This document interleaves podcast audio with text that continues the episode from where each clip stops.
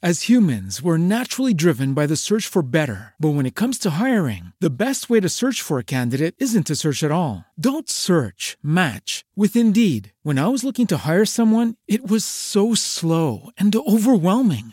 I wish I had used Indeed. If you need to hire, you need Indeed. Indeed is your matching and hiring platform with over 350 million global monthly visitors, according to Indeed data, and a matching engine that helps you find quality candidates fast. Ditch the busy work. Use Indeed for scheduling, screening, and messaging so you can connect with candidates faster. And Indeed doesn't just help you hire faster. 93% of employers agree Indeed delivers the highest quality matches compared to other job sites, according to a recent Indeed survey. And listeners of this show will get a $75 sponsored job credit to get your jobs more visibility at Indeed.com slash podcast. That's Indeed.com slash podcast. Terms and conditions apply. Io non lo so perché, ma la cosa che mi manca di più di lei è il polpastrello dell'anulare della sua mano sinistra.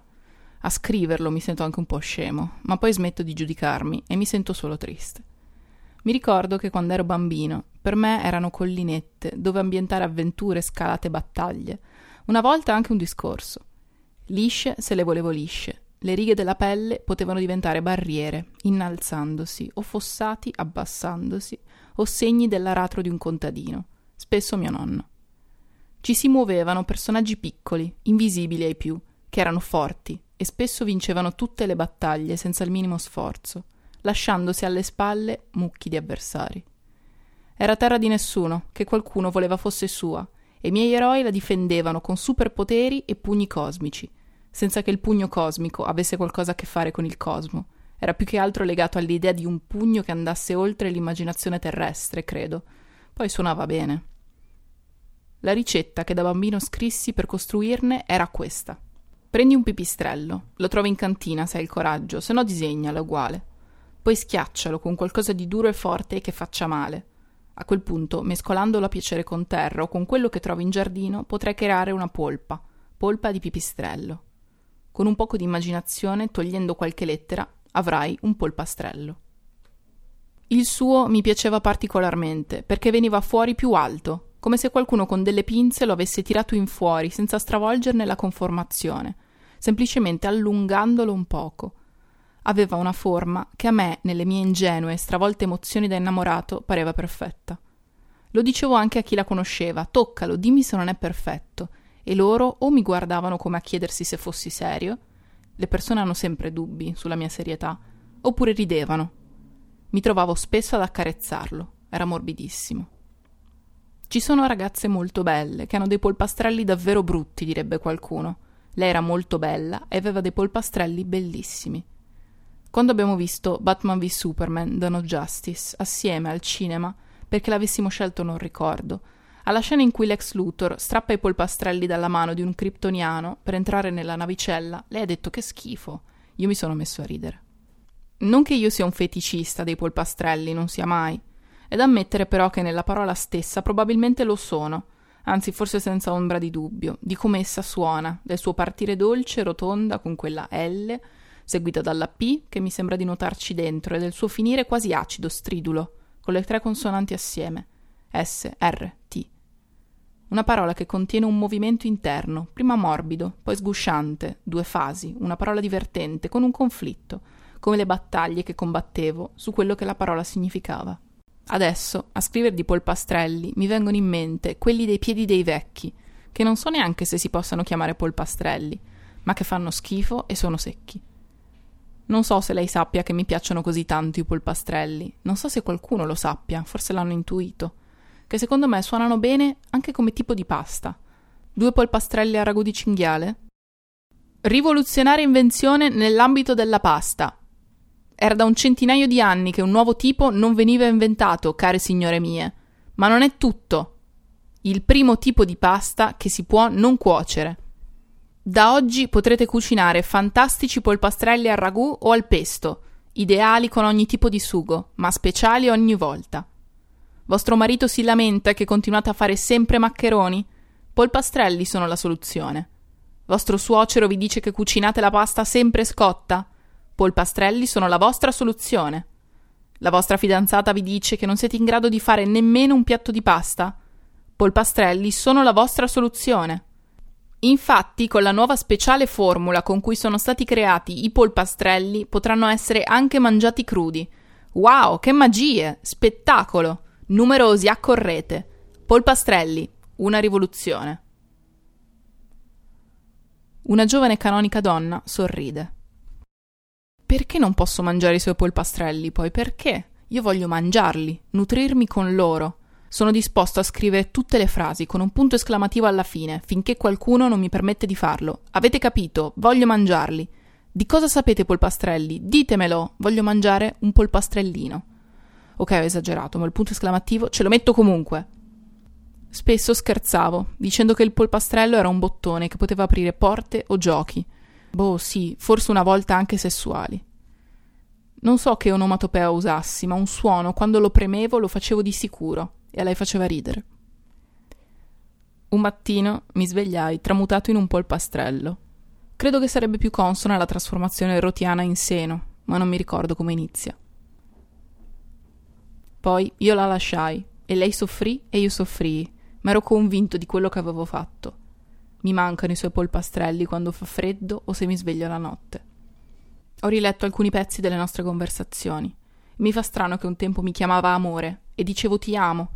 Mi fa strano e mi fa anche un po' male. Scrivo saltellando, perché non so andare dritto in questa storia, che mi sembra così faziosa. Sono andato a controllare come fossero i polpastrelli di mia madre e di mio padre, per capire se tutto fosse partito da lì ma non mi sono piaciuti particolarmente, anzi. Ma non solo per la loro età ormai passata, ma per altre ragioni, tipo l'ampiezza delle loro dita, il fatto che fossero per lo più piatti. E gli animali non credo li abbiano, no? I loro sono diversi dai nostri.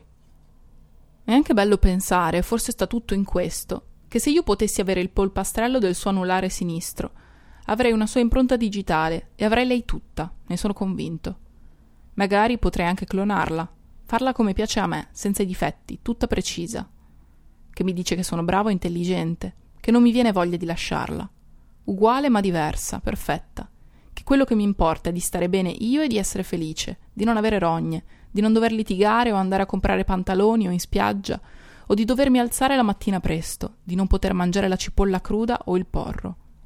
Senza che mi dica di dover andare in palestra o di smetterla di mangiare, di non esagerare, che correre mi farebbe bene, ma ancor di più andare in palestra. Senza che mi dica cosa fare, insomma. E lei finalmente smetterebbe di iniziare tutte le frasi con no, ma sì, che io dico o no o sì, non può essere sempre tutto un no, ma sì, che se c'è una cosa che odio essere sempre e comunque democristiani. Non che ci sia il bisogno, ma potrei incazzarmi anche contro Dio e discutere assieme a lui senza essere democristiani, ma insultandoci a vicenda, io che l'ho deluso, lui che mi ha fatto imperfetto e mi eviterei di svegliarmi la notte perché piange in preda al panico, o di correre per abbracciarla, che ne ha bisogno e solo io, dice, posso farla star bene. A quel punto potremmo stare insieme per sempre ed essere felici, e io non mi sentirei una merda. Dovrei forse dire che in realtà la bellezza dello stare assieme, del volersi bene, sta tutta in queste piccole differenze e cose. Ma in questo momento della mia vita, alle 9.25 del 31 maggio 2018, per me non è proprio così. Le differenze mi fanno alterare e i polpastrelli mi hanno fatto venire il voltastomaco.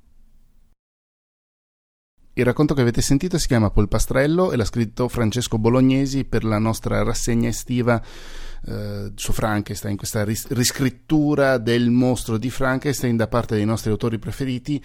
Mm, ognuno di essi si prende una, un organo specifico e, e, da lì, o una parte del corpo, e da lì si riesce a capire fine, alla fine dei 12 racconti se abbiamo costruite un individuo, cosa rende un individuo un individuo oppure no. Filosofico. Vero. Quella che avete sentito leggere è Federica Bordini, io sono Matteo Scandolin, ma Francesco Bolognesi è nato in provincia di Ferrara nel 1994, studia, studia regia cinematografica e televisiva alla Civica Scuola di Cinema Lucchino Visconti a Milano, scrive di sport su 11 con una rubrica dal titolo ABC. Un suo racconto è apparso in un'antologia, questo libro si può anche leggere, Autori Riuniti 2016, e un altro sul sito della stampa. Su Twitter è Francinatra, eh, tra l'altro ha pubblicato diversi racconti anche tra noi, tra noi di inutile. Eh, noi ci sentiamo la settimana prossima sempre con un altro racconto da Frankenstein. Nel frattempo potete andare su inutile.eu e scoprire tutto tutto quello che facciamo, se già non lo sapete potete associarvi, anzi a noi fa molto piacere, potete sostenerci condividendo tutto quello che facciamo e andate anche su QWERTY.it, QWERTY con la U, un po' come Deborah con l'H, che è il sito del network che ospita questo podcast. Ciao, Fede saluta! Ciao! Io non lo so perché, ma la cosa che più mi manca di lei è il po- polpastrello. Polpastrello.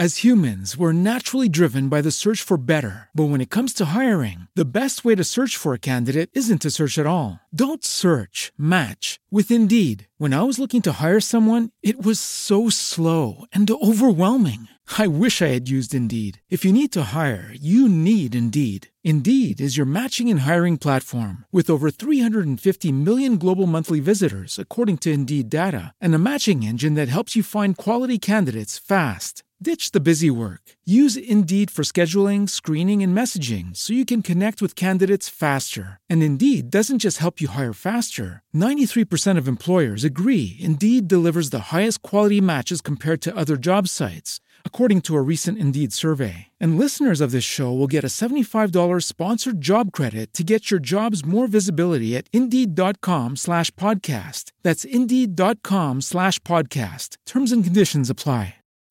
As humans, we're naturally driven by the search for better. But when it comes to hiring, the best way to search for a candidate isn't to search at all. Don't search, match with Indeed. When I was looking to hire someone, it was so slow and overwhelming. I wish I had used Indeed. If you need to hire, you need Indeed. Indeed is your matching and hiring platform with over 350 million global monthly visitors, according to Indeed data, and a matching engine that helps you find quality candidates fast. Ditch the busy work. Use Indeed for scheduling, screening, and messaging so you can connect with candidates faster. And Indeed doesn't just help you hire faster. 93% of employers agree Indeed delivers the highest quality matches compared to other job sites, according to a recent Indeed survey. And listeners of this show will get a $75 sponsored job credit to get your jobs more visibility at Indeed.com slash podcast. That's Indeed.com slash podcast. Terms and conditions apply.